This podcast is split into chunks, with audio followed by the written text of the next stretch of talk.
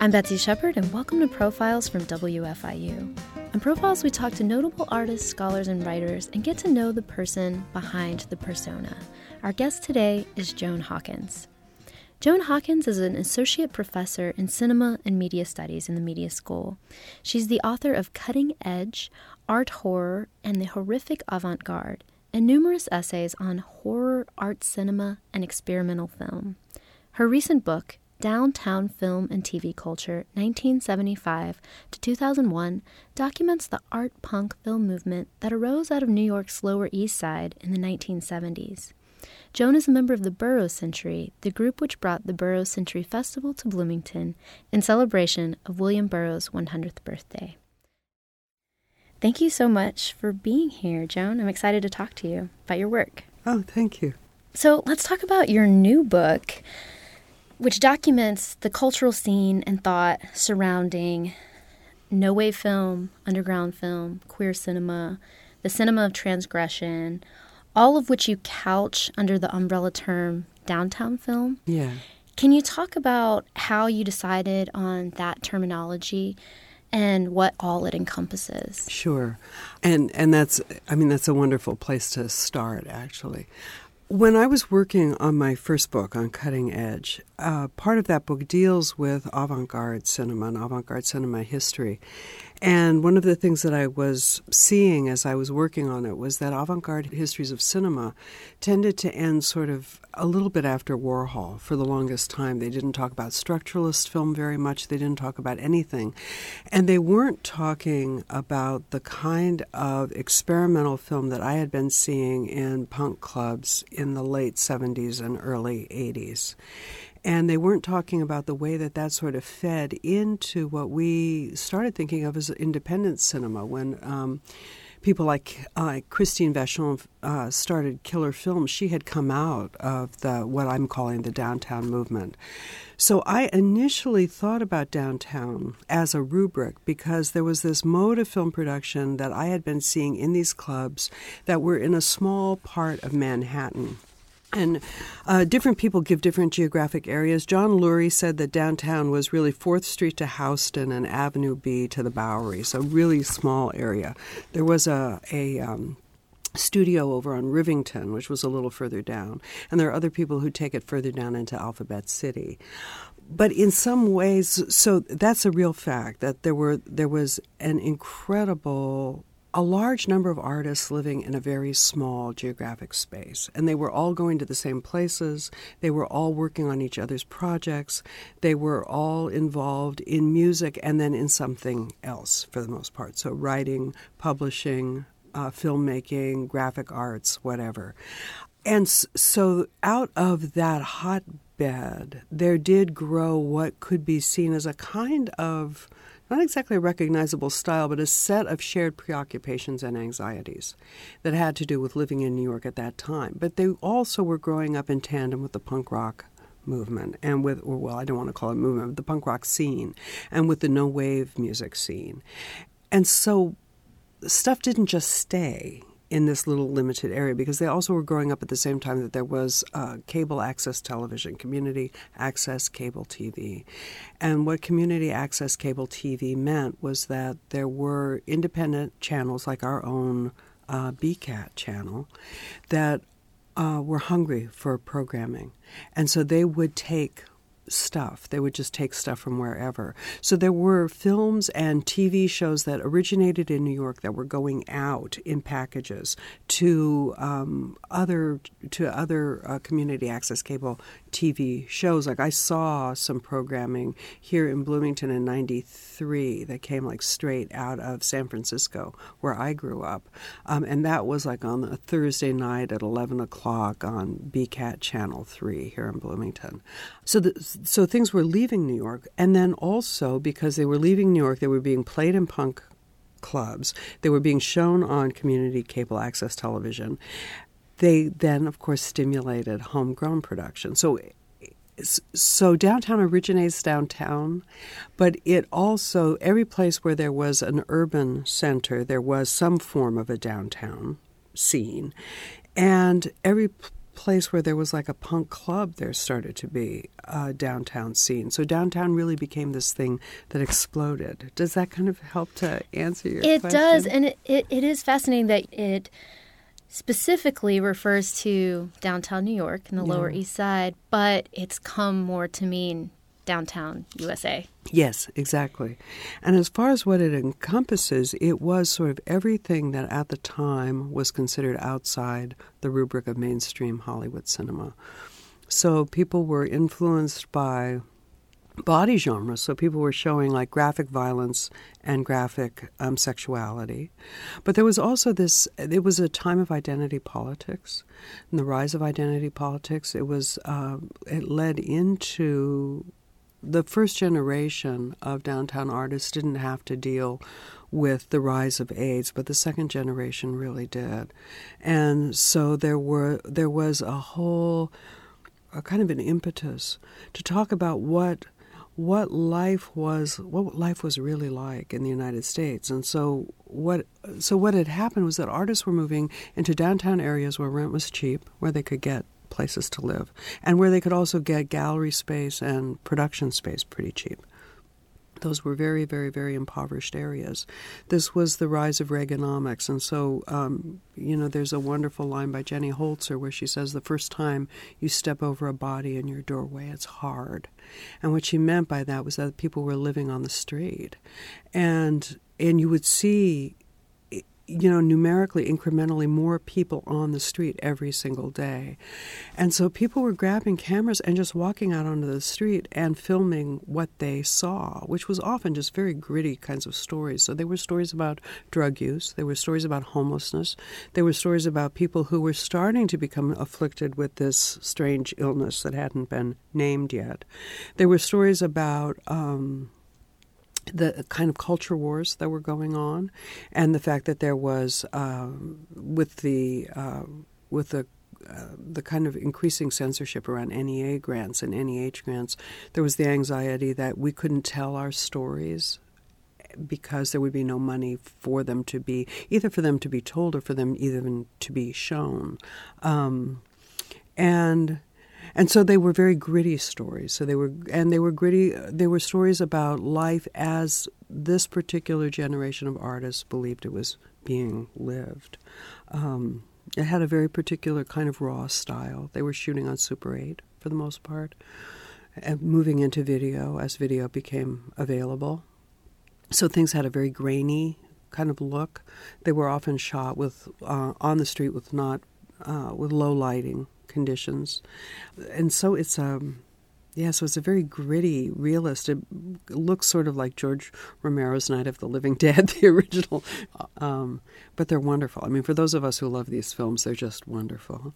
How fitting that it was a, a gritty, grainy aesthetic, Yeah. and it's the content that they're dealing with, or Yeah. you know, social. It's social realism in a gritty urban environment. Yeah, As as the name indicates, downtown film. There's a geographical component to it, and you talked about how it was this urban core of artists living in impoverished and working class neighborhoods.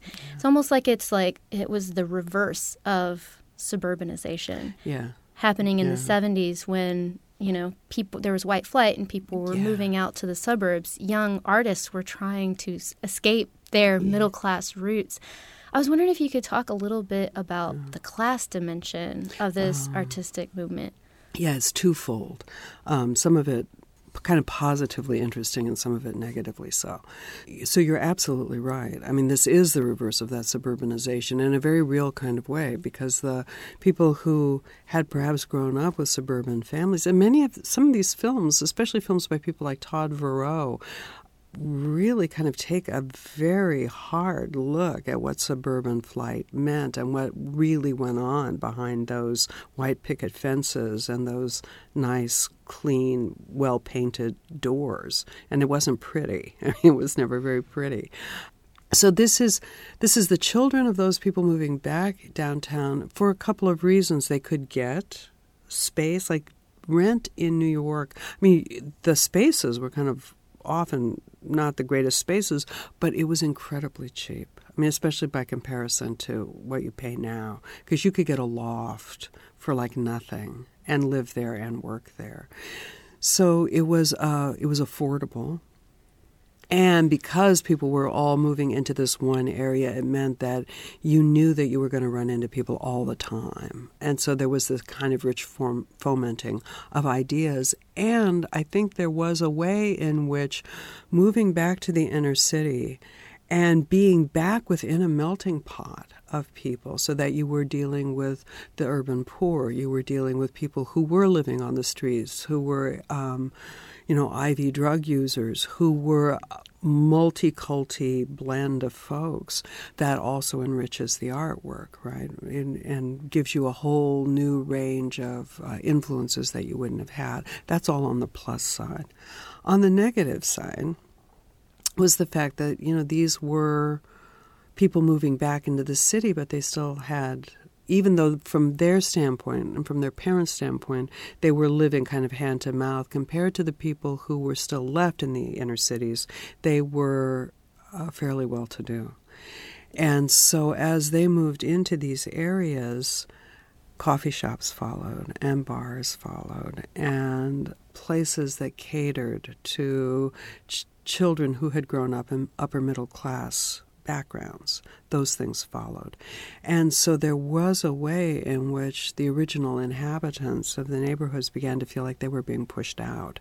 And there's one I mean, there were uh, a set of laws that were passed that really pitted artists against the original inhabitants of those neighborhoods, where the original inhabitants were saying, you know, you may think you know, this is a very bourgeois stance that you're taking, that you can move back.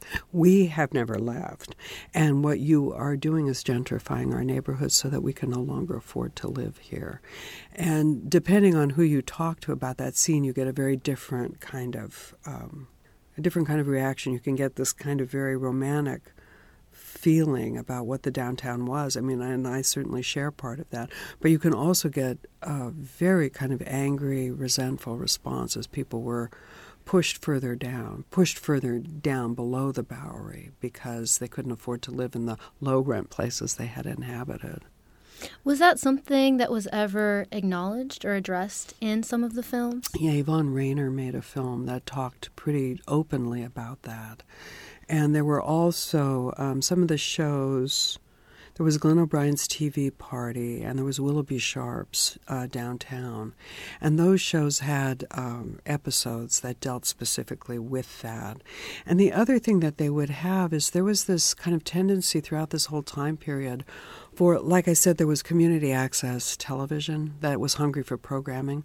So people would just bring tapes to stations like this one, and and people would just, I mean, without even looking at them first, who knew what was going to be on there? They would just put the tape in and play it. And sometimes it was things like, um, you know, t- city planning meetings or new urban development proposal things, or it would be a, a public, kind of a, what do you call it, public interest announcement that would be either advising people that there was going to be a meeting or that something was happening in a certain area. So there were both uh, the public service announcements, PSATs, and there were actual programs that tried to deal with this. And there was a way in which the artists themselves tried to kind of to um, start a conversation with the people whose lives they were disrupting. So there were a couple of uh, graphic art shows where uh, there were squat galleries that were set up where people literally like took crowbars went into abandoned buildings and set up art exhibits. And one of the art exhibits that was set up they hung their work, and then they invited people who were just living in that area to come through to make their comments about the art and about the fact that this was happening. And then those comments were incorporated as part of the exhibit. So as people were making statements, they would be written down and they would be put on the walls too, so that they became part of the artwork.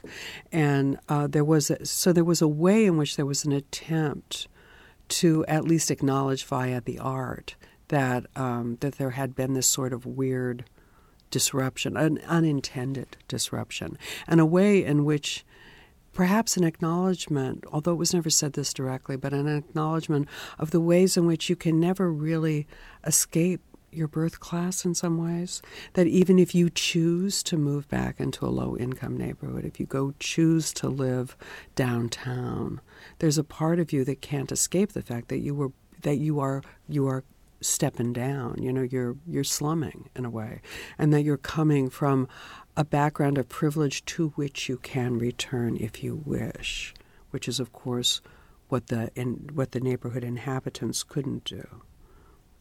We've already talked about the geographical parameters yeah. of downtown and how that yeah. encompasses most urban centers across the U.S. And it's also interesting that you include everything up to 2001, mm-hmm.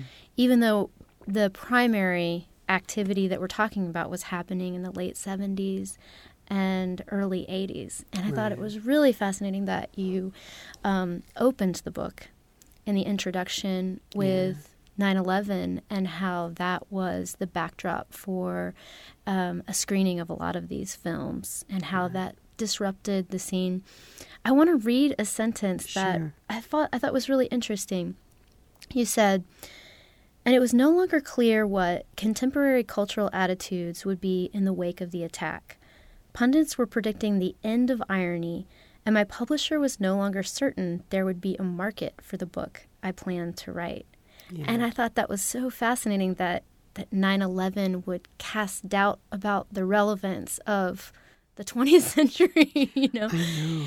Can you talk a little bit yeah. about how 9/11 impacted the writing of the book? Yeah, um, I, very, very much so. Um, so that was a big issue, actually. Like within days, it seemed like, of the 9 11 attack, there were all of these prognostications being made in the mainstream press that, well, irony is dead now because, you know, we have been attacked.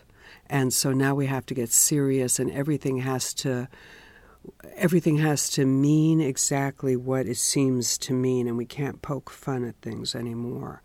And uh, that lasted for like a nanosecond. But but during that time that it lasted, it really did have an impact in that people lost grants for doing work that they weren't planning to do. And truly, I had had a publisher interested in. Originally, the book was going to be my single author book and I had a publisher lined up for it. And when I got in touch with the publisher shortly afterwards and said, I'm still planning to do this, yada, yada, yada, I got this message back saying, you know, well, we're starting to really reconsider. So that's one way in which it impacted the writing of this book. The other way in which it did, I, and I talk about this in the introduction, I mean, this, this book took a very long time for me to put together because I had a sabbatical in the fall semester of 2001. I had already done a proposal for the project, the original uh, project that this book was supposed to be. And I had I was all set up to go to New York. I had a sublet apartment sublet all ready to go. It was, you know, I mean, I was ready to travel. And in fact, I was planning originally planning to travel in earlier in September, and I had had to postpone the trip for I can't even remember why now. I think my husband was ill, so we postponed the trip, and uh, but that had been made. That decision had been made, sort of at last minute, and so I hadn't even told a bunch of people that I had uh, put put the trip off. 9/11 happened, and downtown is downtown. I mean, that's where the twin towers were. And so once the Twin Towers fell, a whole bunch of things happened.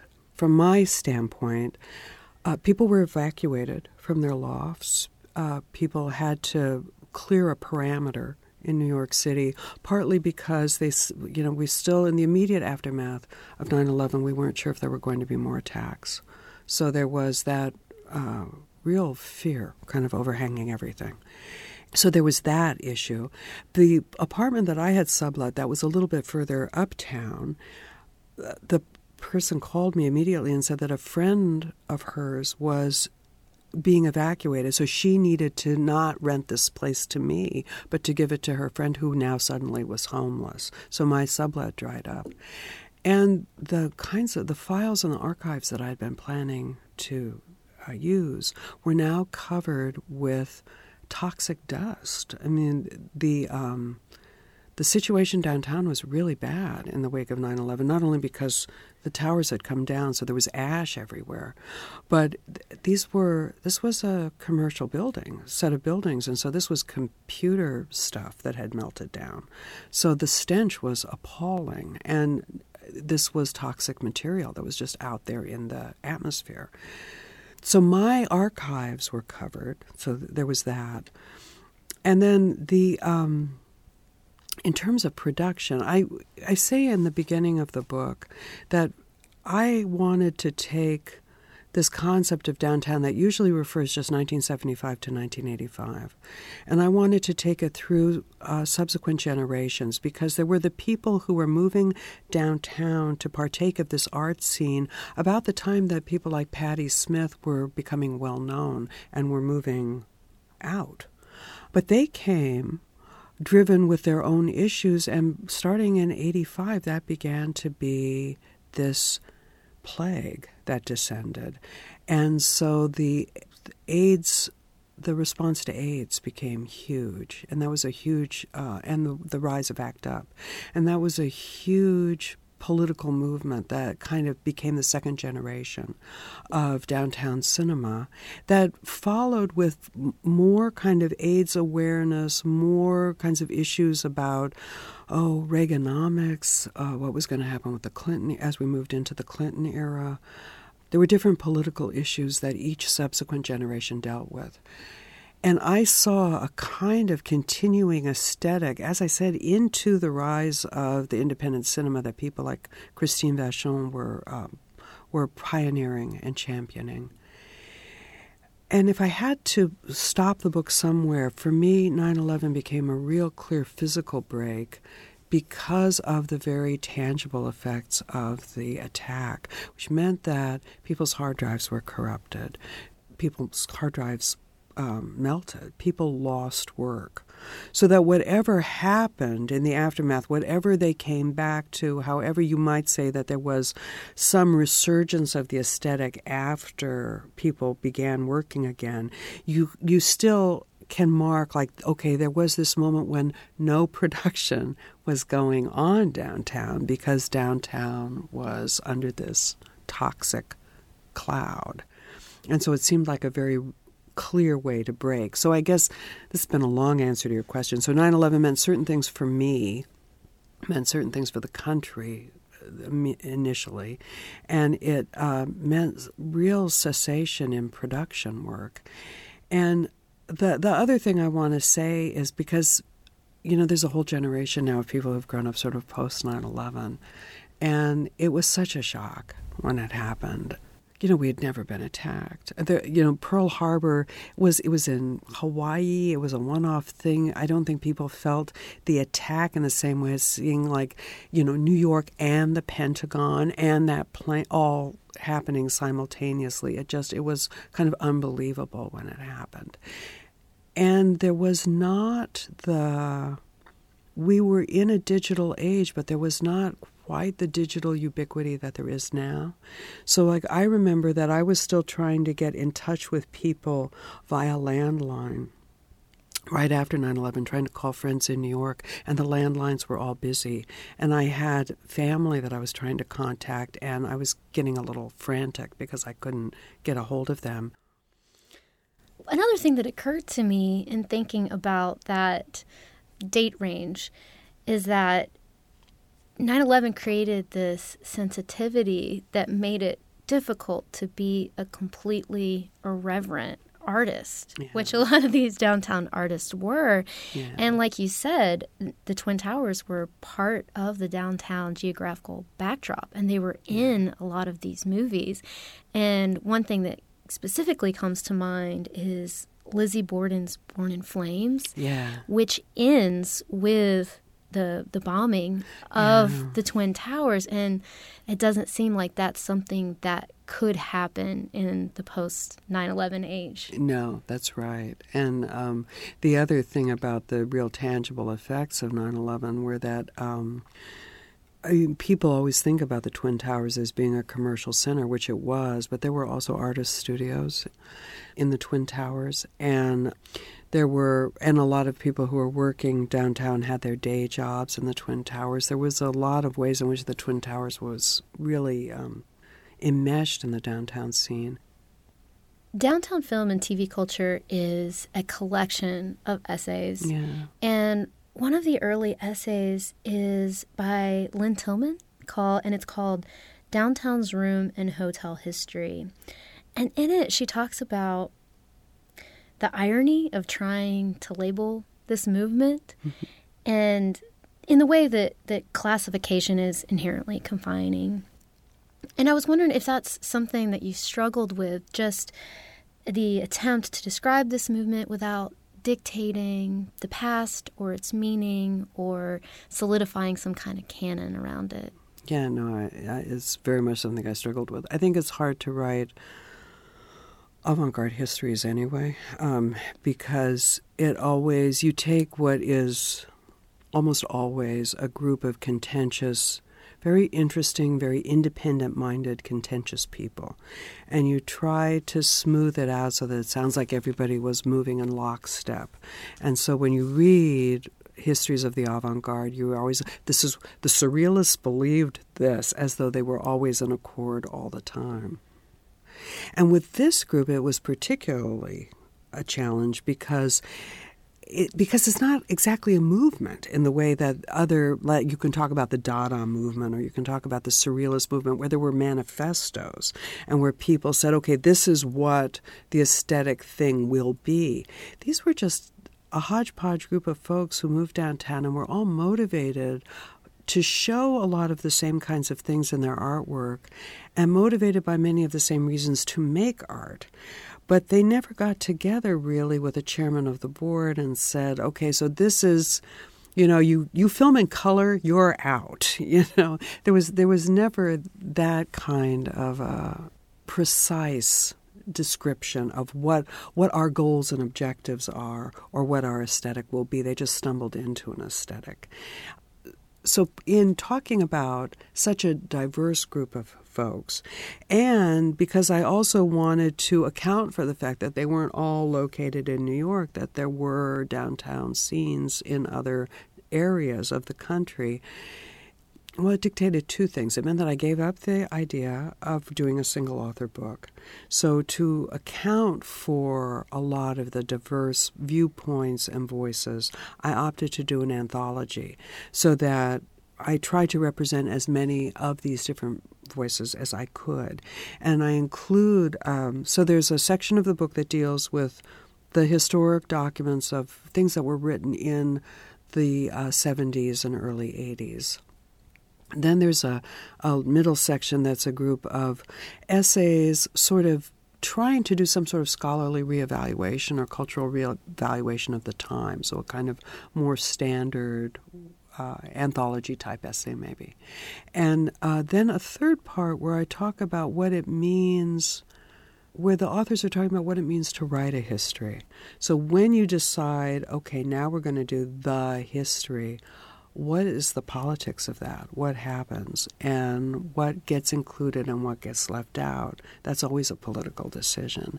And I think Lynne is already talking about that in this essay that, you know, to start trying to say what the downtown was is already just such a that's already a vexed enterprise. For if there are any writers who are listening to the show, there is uh, every year on January 1st, at least this used to be the case, I think it still is, there's a, a group in New York, it's the Poetry Project. It operates out of St. Mark's and the Bowery Church. And every year, traditionally on the first day of the year, on January 1st, there's an all day uh, readers marathon, writers marathon. Everybody comes, everybody who's around comes to the church. You get five minutes to read. And they hold to that absolutely. You get five minutes if you're Patti Smith, and you get five minutes if you're Joan Hawkins. No difference. And the thing that's amazing is that people all come. So, like when Patti Smith is in town, she comes. When uh, famous writers are in town, they come and they read for their five minutes and then they leave. But if you go to to one of those days and you stay for the entire day. And Bob Holman's in the back. He's making chili, which is fantastic chili. Uh, so you can literally stay there all day and you can eat and, and, and be sustained with coffee and chili. But you hear such a wide range of voices. It's unbelievable. And when I think back on the last time I went there and just the, the different kinds of stuff that I heard from from Latino poets who were reading you know, who were reading Spanglish or Spanish poetry, from Chinese American poets who were also reading a kind of Chinglish poetry, to, you know, African American poets, to all, just the whole wide range of people who are living in, in downtown New York now. That was also the case back then, that there, were there was just this, it was such a rich time for symbols, for iconography, for language, for production, that to try to say, okay, this is what it actually was becomes really hard. And I think that's why almost every almost every epithet that we have for this movement is like a geographic epithet. So sometimes it's called punk cinema to link it to punk clubs where many of the films were shown. Sometimes it's called no wave for the same reason. It's linked with no wave music, which was linked to the clubs, which is where the films were shown.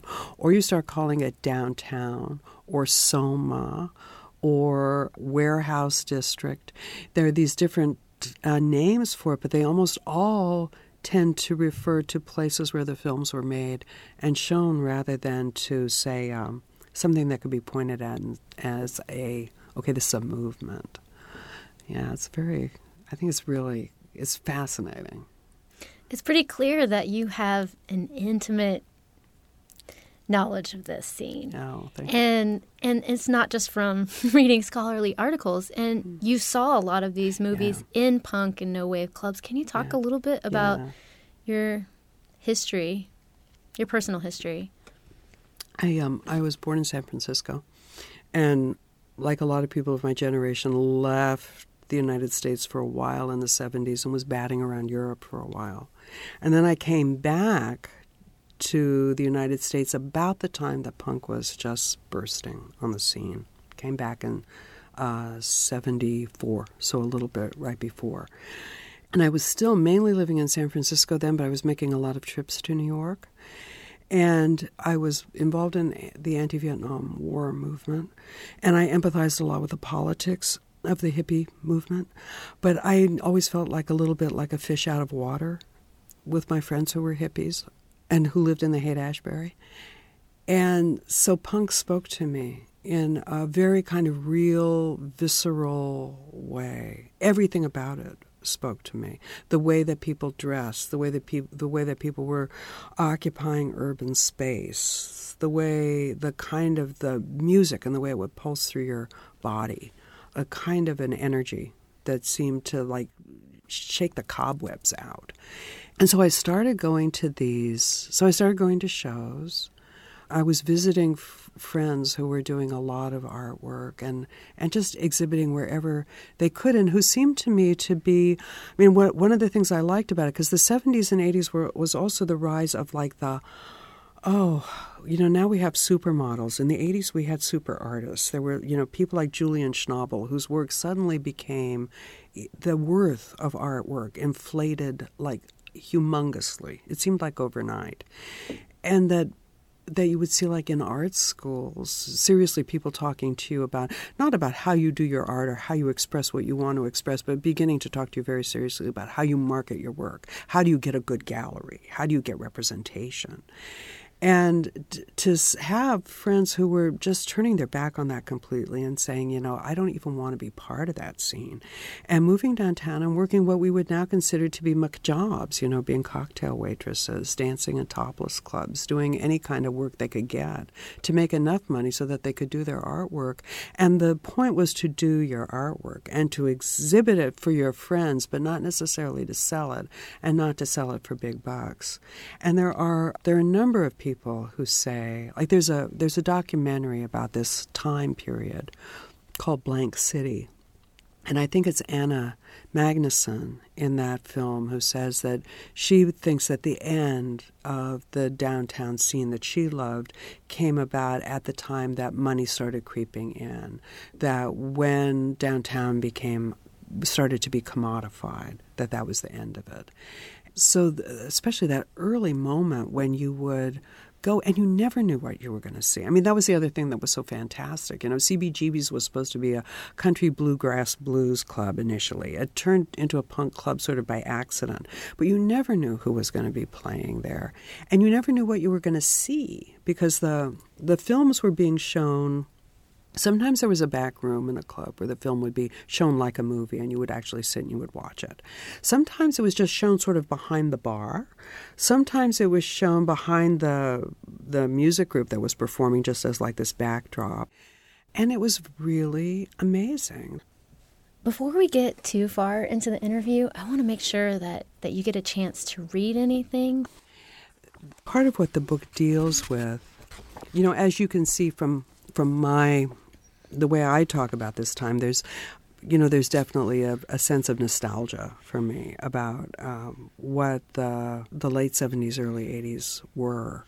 So there is this latter part of the book that deals specifically with that, about the fact that you know we look we look back at this period through a nostalgic lens, and that there's a way in which writing history is always a little bit about that, which means that if there ever were going to be a possibility of of getting at the truth, we look back through these sort of nostalgic rose-colored glasses in a way that forecloses that possibility.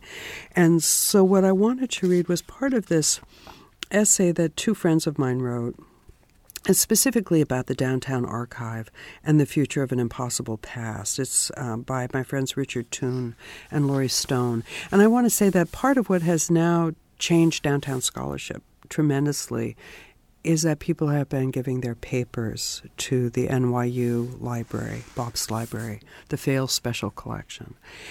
So now there is like a whole downtown. I mean, it's kind of amazing to think of. There's a whole downtown special collection where you can make an appointment to go through these boxes and look at whatever it is you want to see. So there's a whole bunch of, of original TV stuff that's there. There are uh, theater scripts that are there. I mean, it's just, it's enormous now.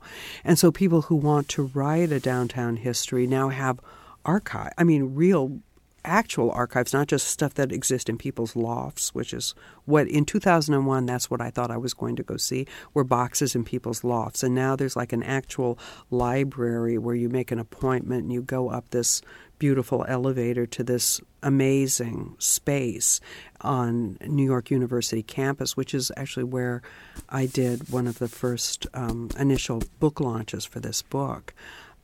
So, my friends, Richard and Laurie, went to that archive and began digging through the archive and began thinking about what it means to try to write a history of this past.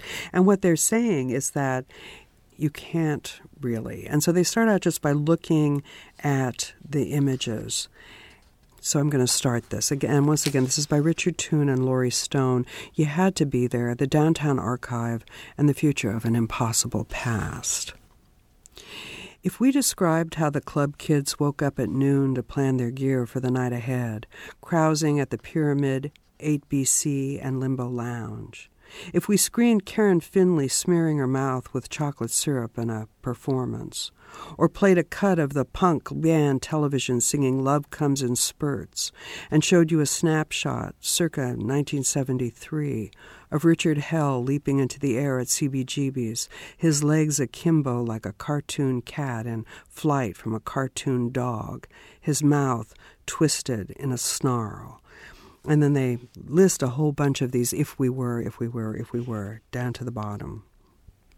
You might think downtown was a zeitgeist, so irrepressible and fluid it would reconstitute itself in any urban clutch of poor artists in flight from suburban childhoods. You might think anywhere there was a real city there could be a real downtown.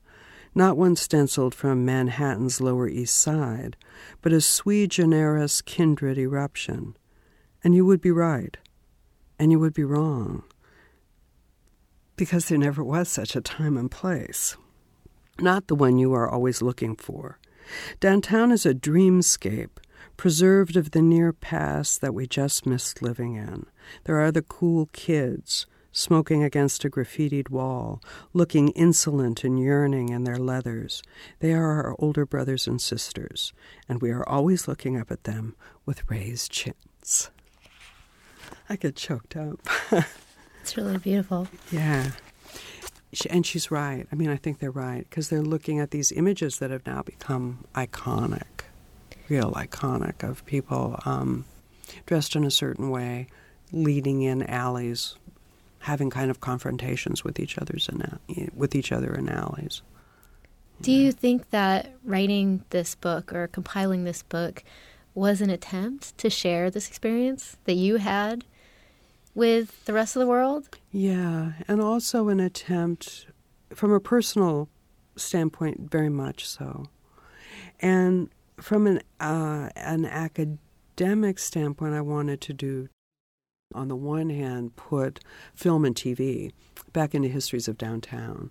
And I wanted to put downtown back into histories of experimental and avant garde film. And I hope that it's done that, at least in part.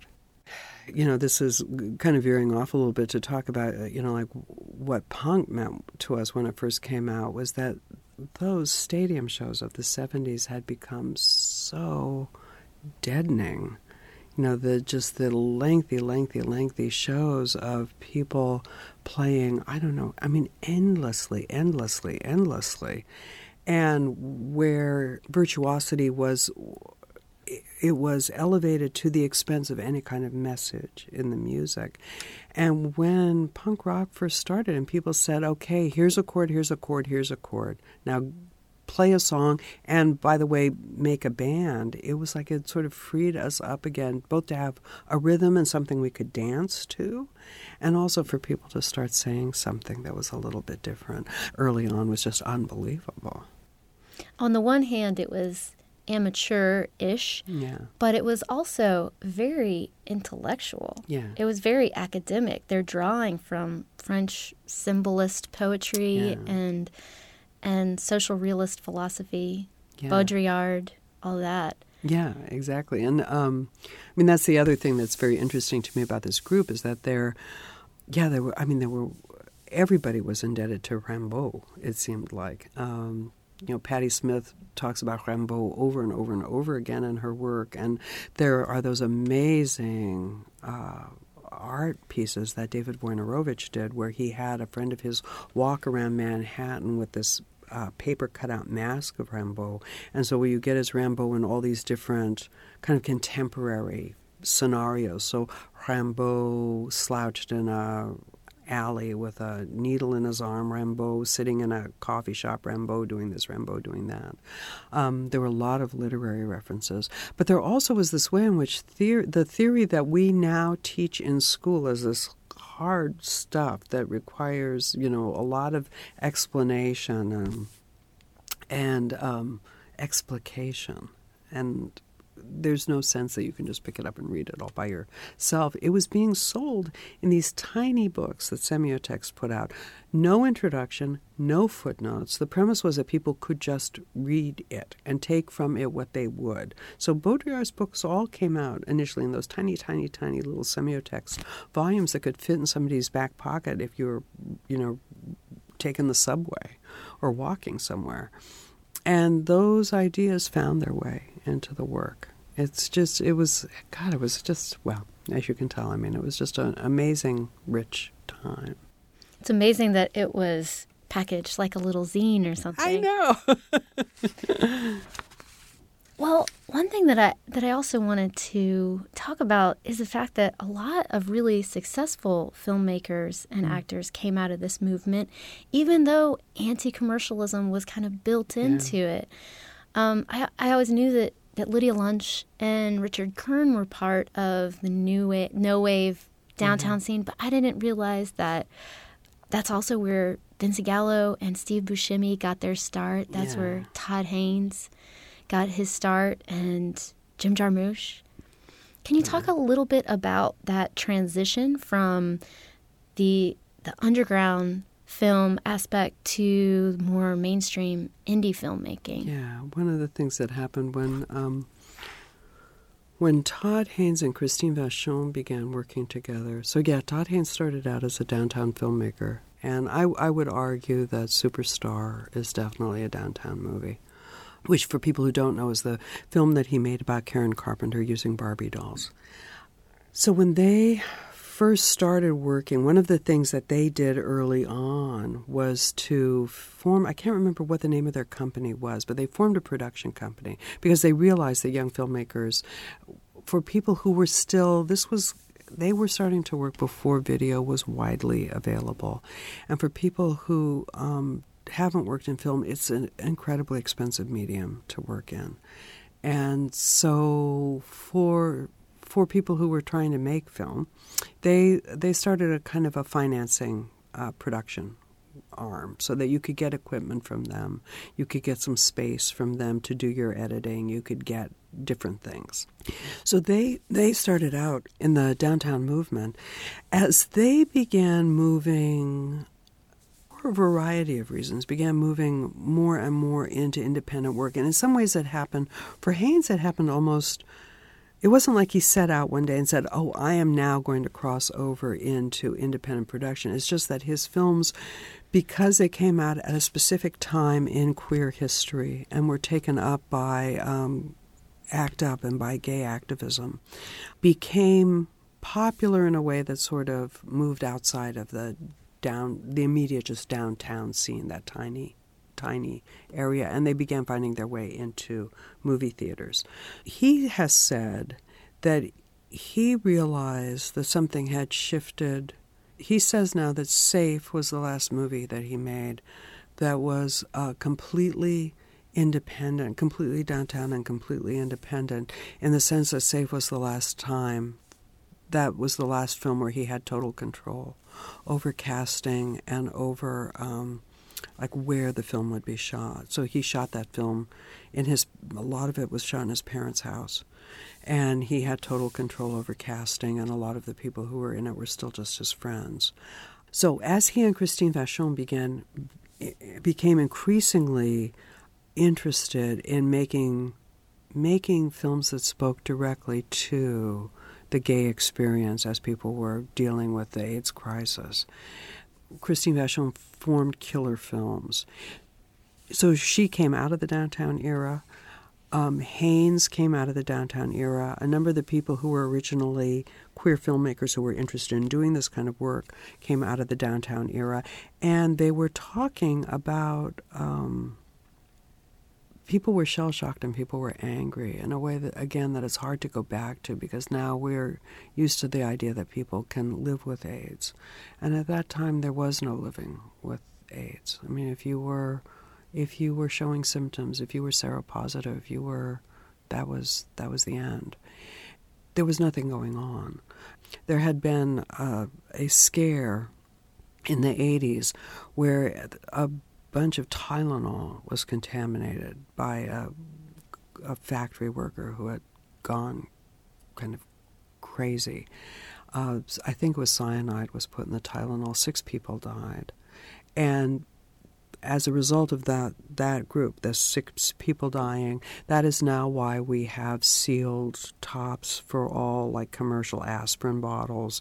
It's why we have the child-proof lids. I mean, it was like a whole upheaval of the industry on the basis of six deaths. Well, by the time that that happened, hundreds of people had already died of AIDS, and nobody was even saying the the word yet.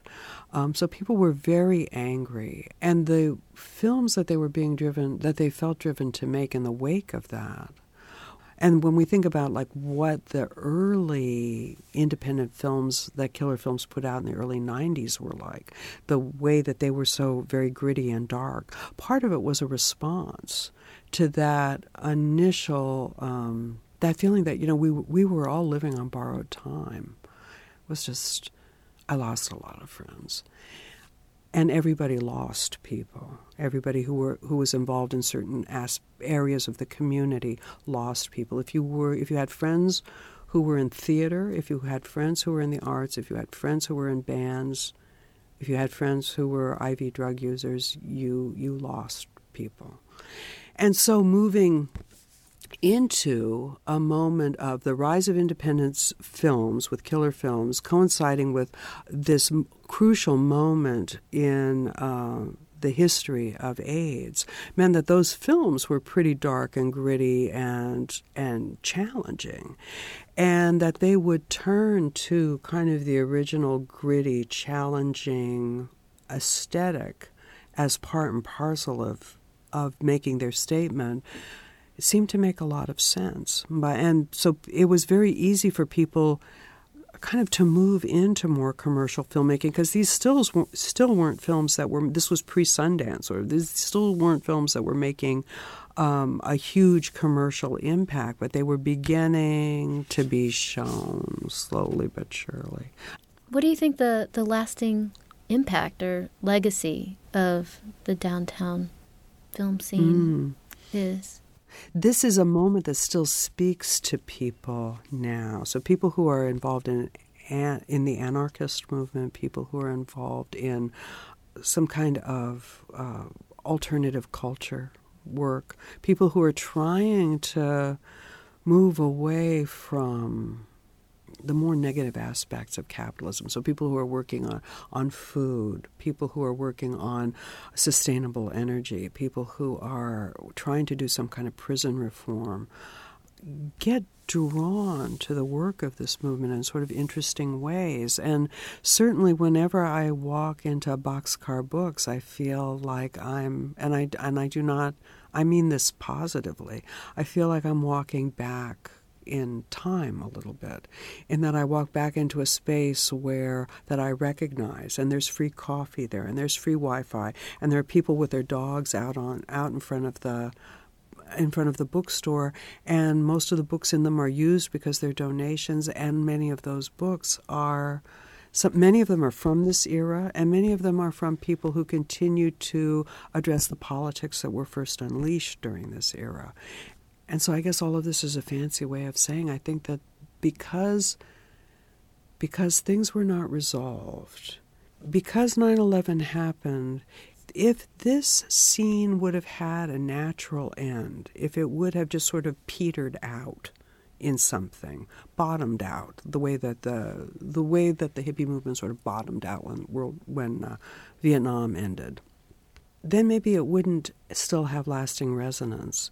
But instead, what happened was that 9 11 happened, which meant that we found ourselves revved up into a war, which was like the culminate, it was like the worst, the fulfillment of the worst prophecies that the people who had been involved in the downtown scene had first said, you know, that if we don't change what we're doing, this system is not sustainable that if we if we don't change what we're doing, it's going to implode. And in some ways, I think that's what we saw kind of happen. And so the new post 9 11 counterculture that's grown up in response has gone back to a lot of the same stuff that these people went to because it's the only critique that makes sense of this system that is not functioning. I've got just one more question. Sure. You are part of the William Burroughs Century. Yeah. And you organized a festival here in Bloomington that celebrates the legacy of William Burroughs. And a lot of these downtown artists were oh, yeah. hugely influenced by William Burroughs. Yeah. And I was at the event, and it seemed like that was kind of a reunion of sorts for yeah. a lot of these artists. Yeah. In in the post 9/11 yeah. since. Can you can you talk about what that experience was like for you? It was fantastic. I mean, because it, it, very much was that. You know, we had um, like Lydia Lunch was here. It was just it was fantastic. And when when we did this in 2014, when we did this, there was there were so many different components to it. So there was an art exhibit of William Burroughs's artwork. There was a there was a film series. There was an, an exhibit at the Lilly Library that showed some of the previously unseen books that we have here at IU and also some books that came to us from the Ohio Library, which was kind of an, interesting thing, and documents. There were music events downtown. We were trying, we were really trying very hard to make sure that this would be something that would be a town and gown event, that it wouldn't just everything would be up here on campus and that there would be nothing in town. And so we had, you know, events at the back door, we had events at the Bishop, we had events at Rachel's, we had uh, some stuff that was going on at the Atlas, we had events all over the place. There was I think, two performances at the Buskirk-Chumley. It was both. It was a reunion of sorts, but there were also people like Tyler Damon who were who were performing along with people who uh, musicians who kind of came out of that school so where you could literally see how one group a younger generation was picking up the baton and sort of carrying it into even further new territory and where a lot of the same ideas were still afloat. Like Lydia Lunch's reading was packed. And what was wonderful to see were all the age groups that were represented. I mean, so people who knew who were coming to see Lydia Lunch because they remembered her from back in the day, but then, you know, third wave feminists who were there because Lydia Lunch was speaking really to them and hitting them right where they lived. And she stayed for a very long time after that event, sort of autographing books that you could buy there. And again, the lineup for people who wanted to talk to her and who wanted to get their, their books autographed, it covered every possible age group. There were, you know, people older than me, there were people my age, there were people your age, and there were, you know, my youngest undergraduate students who were there. It was phenomenal.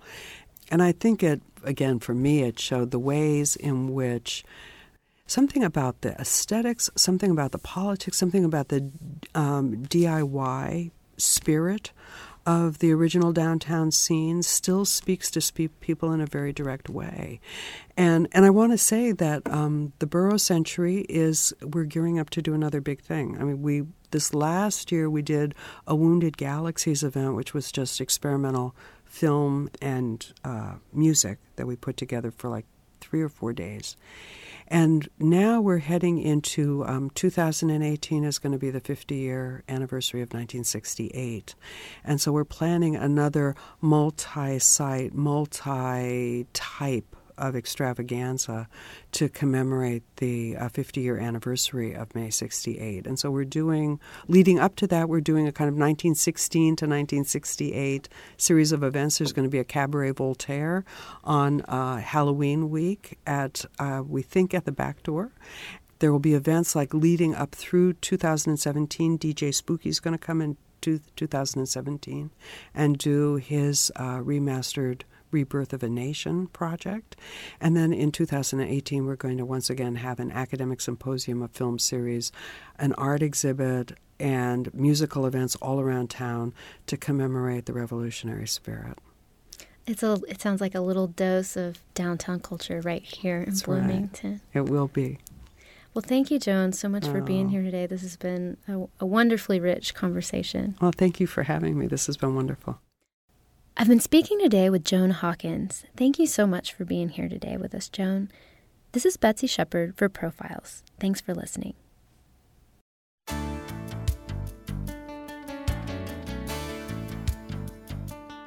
Copies of this or other programs can be obtained by calling 812 855 1357. Information about profiles, including archives of past shows, can be found at our website, wfiu.org. Profiles is a production of WFIU and comes from the studios of Indiana University. Josh Brewer is the producer. The studio engineer and radio audio director is Michael Paskash. Please join us again for the next edition of Profiles.